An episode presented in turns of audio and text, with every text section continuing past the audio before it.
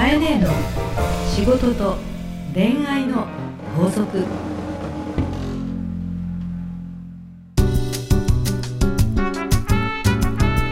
番組ナビゲーターのナグーです。カエネーの仕事と恋愛の法則。第10回第18回始まりました。それではカエネ今週も よろしくお願いいたします。なんか引っかかってましたね。あ、あのいつも通り。すみません。よろしくお願いします。久しぶりにこの突っかかり感がいいな。あナグーらしくって、はい僕らしいということでありがとうございます。はい。い、やあのカエネあのいつもあのフェイスブックネタで申し訳ないんですけどいつうんもカエネのですね、はい。フェイスブックを見てると。あ個人の方ものうあ個人の方ですね、なんかいつもうん。なんかいろんな日本各地を飛び回ってるなっていうイメージがあって、そうなんですよ。何してるんですか？失礼な。仕事だよ。あ仕事ですか？遊びじゃないですか、いや当たり前でしょそんなに優雅じゃないよ、え？まあ、年間100回以上は出張なんですよね、で、うん。あのその日本各地を飛び回ってるカエネですけど、はい。ちょっと一つ聞きたいのうが、ん。なんかその日本の中でうん。好きなスポットっていうか、場所ってあったりするのかなっていうのを、まずねはい。自慢ははい。本当に各地に行ってるってことでしょ？そうですよね。ねそこは自慢なんだけど、うん。意外にはい、駅と会場のみ駅。あ なるほど。あまり観光スポット的なところには行かないだってさどうしてもね毎日毎日公演してるってことはよ。ね今日は金沢明日は群馬みたいなことが起こって、はいその後ね、えー香川に飛んで、はい。もしかして神戸にみたいなことが結構あるのなでるほど。そういう意味では観光スポットって意外に見れてないんですなね。る。ほどなるほど。うん、だからまあプライベートでゆっくり見たいなとは思うんですけれども、あの駅を降りてからその街の風景を感じるという意味では好きな場所たくさんあるんだけども、はい。まあ申し訳ないけどやっぱり一番好きなのは実は自分のふるさと島根県、ああそこにやっぱり戻ってくるんですね、まあ、今年は特にね、は神の年と言われていてはい。出雲大社は大変あの、はい。人気なんですけど、い。さらに今年はね運気が上がるらしいので。パワースポット的な。パワースポット的には、はあのとてもいいという年であるのでね、あのぜひとも出雲大社来てほしいんですけども、はい。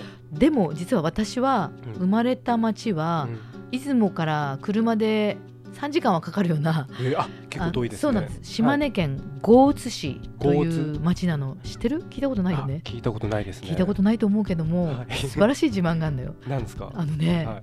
あるテレビ番組で特集をして、はい。東京からはい。JR に乗り継いで 最も遠い町に認定されました なんすかそれ？JR で乗り継いで最も遠い町。なんですか？らしいのよ。島根の江津がですか、うんうん、島根県江津市。えー。もうしょうがないわね。こんなあのレッテル貼られちゃって。まあ一応あの確かにね、飛行場も、はい。あの島根県にはあるんだけどうんも、はいはいはい。出雲空港とかね、はいはい。あのあるんだけどもうちの町はないのよ。あーなるほどい一番スポット的にないのよ。そういうことか、うん。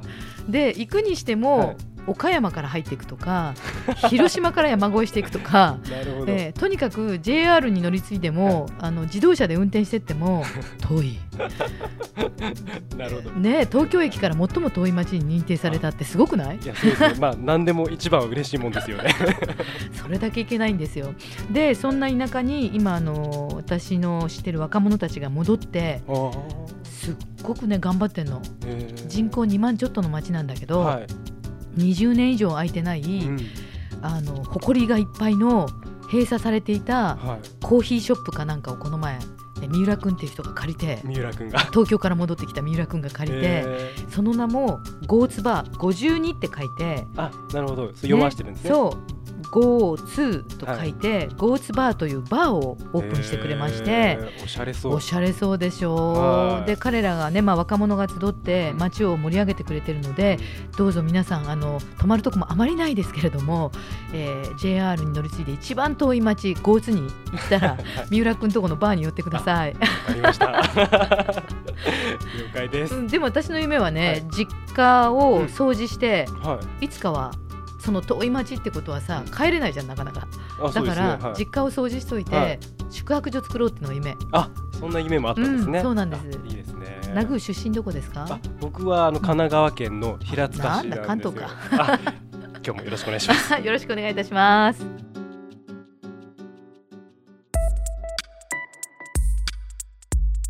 さあ今日も皆さんから届いたメッセージをご紹介していきたいと思います。はい。サラリーマン銀太郎さん33歳。金太郎じゃなくて銀太郎なのあね銀太郎みたいです。はい、えー前回のはい。お話でうん。運を上げるにはうん。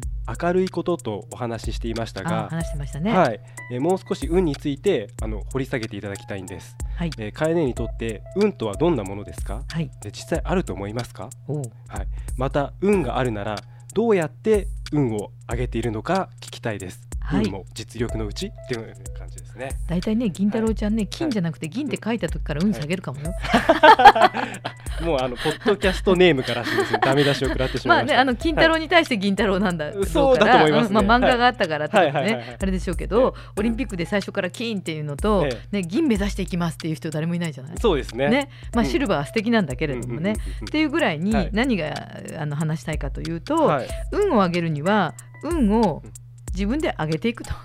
運が上がるような発言とか行動をするっていうことを、えーすれば運は上がるのよ。ああそういうもんなんですか？だってはい運なんて作るもんよ。運を作るもの、うん。あそういう感覚今まで自分なかったんで。あそう。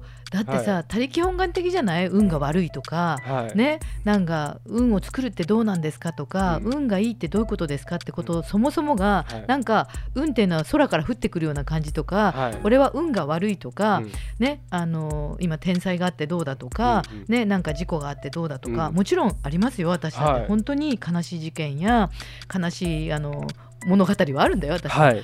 だけども常にそれが運が悪いって取るのと、それでも命があった運が良かったねとか、それでもギリギリ間に合った運が良かったねって思うのでは、運を上げるかどうかっていうのは心の持ちようで大きく変わるわけだから、はい。運は自分で作るもの。ちょ実際、うん。じゃあその運を作っていくっうん。ていうことなんですけど、はい。ちょっとまだいまいちピンときてなくて、はい、どういうことなのかもうちょっと具体的にあの、ね。説明お願いしたいんですけど、あのまずね日常生活の中で明るい太陽を見る明るい太陽当たり前なんだけど、はいはい。はいカーテンは絶対に開ける。うん。朝起きたら。はい。ねで太陽を浴びる。浴びます。ね。で空気を吸う。うん。そこだけでも実はね開示。心が開示され空気を吸ってはあ。新たなものを入れる、はい。ね、だからえ暗いカーテンの中で、うん。テレビを見ながらっていう、うん。暗い陰な空間を、はい。自ら洞窟のように作るんではなくて、はい。必ず朝太陽が昇ったら、うん。太陽に向かう、向かう。はいうん。それによって明かりを自分に与えることで、はい体が明るくなるね まずね。なるほど。っていうのがありますね。はいでそれは自然界に向け向かっての明るさを自分で作るためのこうけじめみたいなもんね、はい毎朝毎朝。はい。で続いて、はい出来事に感謝する2つ目ね。はい。うん、出来事に関して。はい。はい。でこれは何かトラブルがあったり事件があったりね辛いことがあってもあありがとう2度目がないように今教えてもらってと。うんうんうんね想像と経験って全然違うので、はい。経験ができたってことは、いろんなことを知れたわけだから、はい自分の中で逆に自信ってできるんだよね。ね。知らないことだと不安でしょ、でもはい経験すると自信になっていくでしょ、はい。そうすると次の失敗がすごく減ってくるわけだから、はい。ね一つ目は太陽で明るくでしょ、うんで二つ目は出来事はうんたとえ辛いことが起こっても感謝する、うんそれによってありがとうって思えれば、はい次に自分の次の仕事に向かって気持ちの持ちように向かってプラスの行動ができる、はい失敗が減るってことだよね。そうですね。三つ目は、はい。前向きに生きている友達とか、はい。ポジティブな人を真似るとかはい。友人知人も明るいやつを積極的に選ぶ。あ、やっぱそういうところなんですね。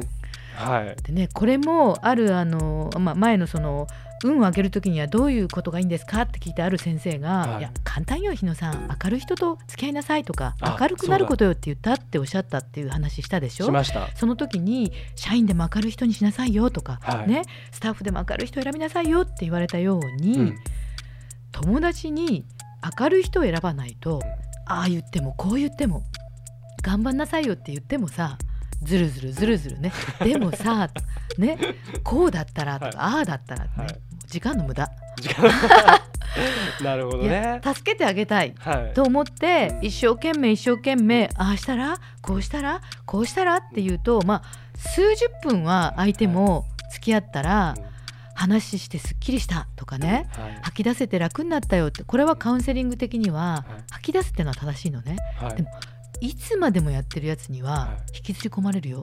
僕もなんかその、まあ、ネガティブっていうかなんか結構愚痴ばっこ言ってる人とか,、うんうんうんうん。なんかそういう人がちょっと苦手っていうか、うんうん。やっぱり明るいく自分の心を照らしていけば、うん。多分明るい人をどんどんこう自分に、うん、引き寄せて引き寄せくるのね。引き寄せの法則みたいな感じで、だから本当にナグーが言うように、はい。ネガティブな発言をしている人は、はい。ネガティブな要素を引きつけていくのね。そうですよね。で明るい発言を持ってる人は明るい人たちがどんどん増えていくのね。はいだから運を作るものって言ったら自分が友達をちゃんと選ぶ。はいでその友達の友達はまた同じような友達になっていく可能性がある。うん。でも誰だって人間だから、はい。悩みはあるよ、うん。うん。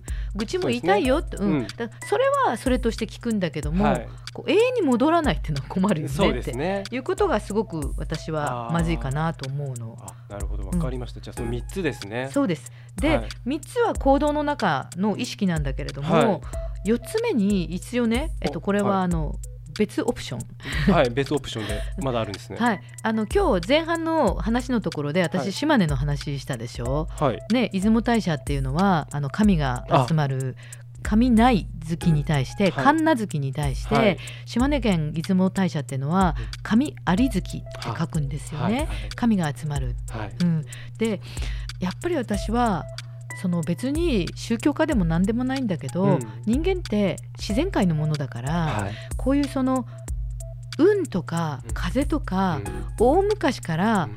武将とか戦いの大将って、はい。ね、風を読むとか、はい。ね、それからなんか横にちょっとこうね気学士を置いてたりとか、うん。ね昔からそうだよね。そうですね。うん、っていうふうにやっぱりその神々とか、そのちょっと「へえ買えねえそんな話すんの?」って思われるかもしれないけども、はい。あの統計学で見た時に、はい。私は風水とか、気学とかあと市中水明うん。とか、こういったものを研究している方には、はい。実は参考の意見聞くのはとてもあのなんだろう興味を持ってます。あそうなんですね。うん特にやっぱり経営者をする方とか、はい。大きなね工事をする人とか、はい。リスクを背負う方っていうのはええやっぱり神頼みってうん。大昔から言うようにね、はい。そういう思いってあるんだよね。はい。で、えっとまあ、ちょっと PR になるかもしれないけど、はい。私がすごくいつもご相談する方は、はい。風水心理カウンセラーのはい。谷口玲さんっていう方がいまして、はい。ええっと、これもネットで検索されると谷口玲さんって出ますし、はい。書籍もいっぱいあるんですけども、はい。あの谷口玲さんがええ。何がいいかっていうと、はい例えばね「ナグーと私の相性どうですか?」なんて聞いちゃうと「はいあんたこれはダメよ」とか、ねはい。テレビ番組で過去有名な人いましたよね。えねえバッサリ切ってて、このグループ名はダメよって解明しちゃうとかあったよね、はい。とか右行っちゃダメとか、うん。なんかね、うん。北の方行っちゃダメとかいう人うんいるじゃないですか。そうじゃなくて、はい。谷口さんっていうのは自然界のいろんな情報の中で、はい可能性としてちょっと今日はうん。こっちがあまり良くないよってものが出てた時に、はい。こうしたら回避できるようんうんうんとか、生まれ落ちた星の中であなたと私の相性はこういうものがあるけれども、よりナグーと私がうんうん。幸せな関係になるためにはどうしたらいいかなとか、はい。だから相性が悪いっていうのはないのよ日野さんと。なんかポジティブなうん。捉え方ですね。そうなんです。はい。あの一応流れはあるよ、なはい。ね、気の流れとかうん。空気とかあるよと、はい。だけどもその中で自分がどうしたらよりプラスになるかとか、はい。どうしたら関係性が良くなるかってことを、うん。まあ、アドバイスしてくれるようなやっぱり人がいるんですね。だこれがあのオプションといいますか、はいはい。4番目のこれ私は彼女を PR してるというよりもですね、皆さんやっぱり心の支えになるちょっと、相談できる相手、うんうんうん。ね、といったような人を持つっていうのはやっぱり自分が救われることってたくさんあるかなと。自分一人で解決したり自分一人で太陽を浴びたりうん。自分一人で友達を選ぶっていうのもあるけれども、やっぱりそういう一人ちょっと聞けるうん。ような、えーメンタルをサポートしてくれる友人とかうん。先生がいると、随分前向きになれるかなと思います。はい。うん。わかりました。ナグーはそんな人いますか？いや自分はうんないです。いやだけど今、うん本当にカエネの話を聞いて、うんちょっと自分もうんあのすごくその谷口玲さんうん。あの興味湧いて、うんちょっと書籍でもはいちょっとあの読んでみようかなって今思ったんで、読んでみてください。少しずつ自分のはい運を上げていけたらなと。そうね。まあナグーははいとりあえずね、え私がサポートしてえええあの神がかったこと言ってあげるから。あありがとうございます。万全です。万全であの運を上げていきましょう。はい、はいではカエネ今週の法則をよろしくお願いいたします。はい。運は作るもの、あげるもの。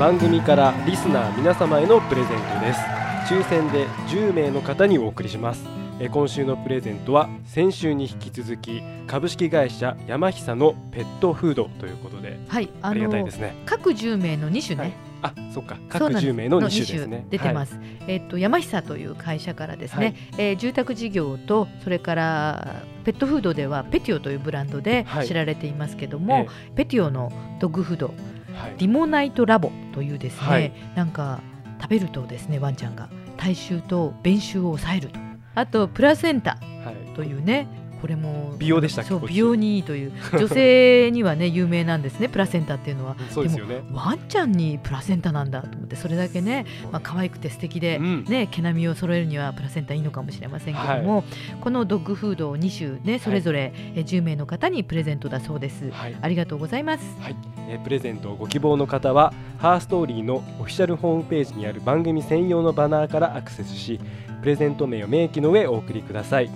URL は herstory.co.jp herstory.co.jp です。当選者の発表は商品の発送をもって返させていただきます。なお応募の締め切りは4月9日火曜日までとさせていただきます。カエネの仕事と恋愛の法則。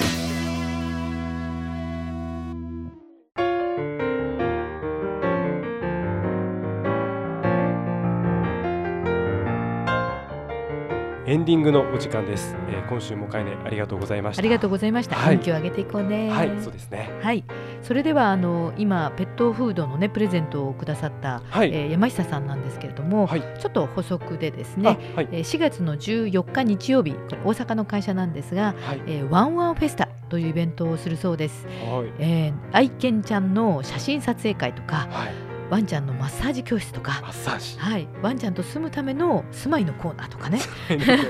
いろいろあるらしいですね。あの見に行きたいですけど、ちょっとはい関西なのでね、うん。お近くの方は行ってください。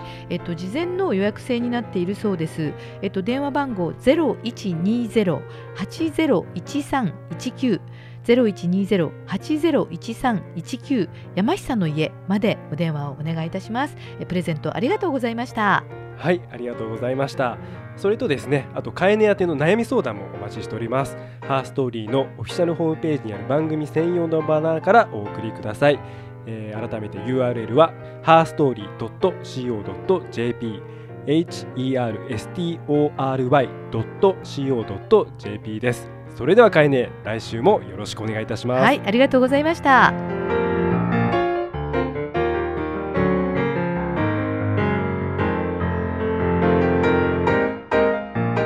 この番組はハーストーリーの提供でお送りしました。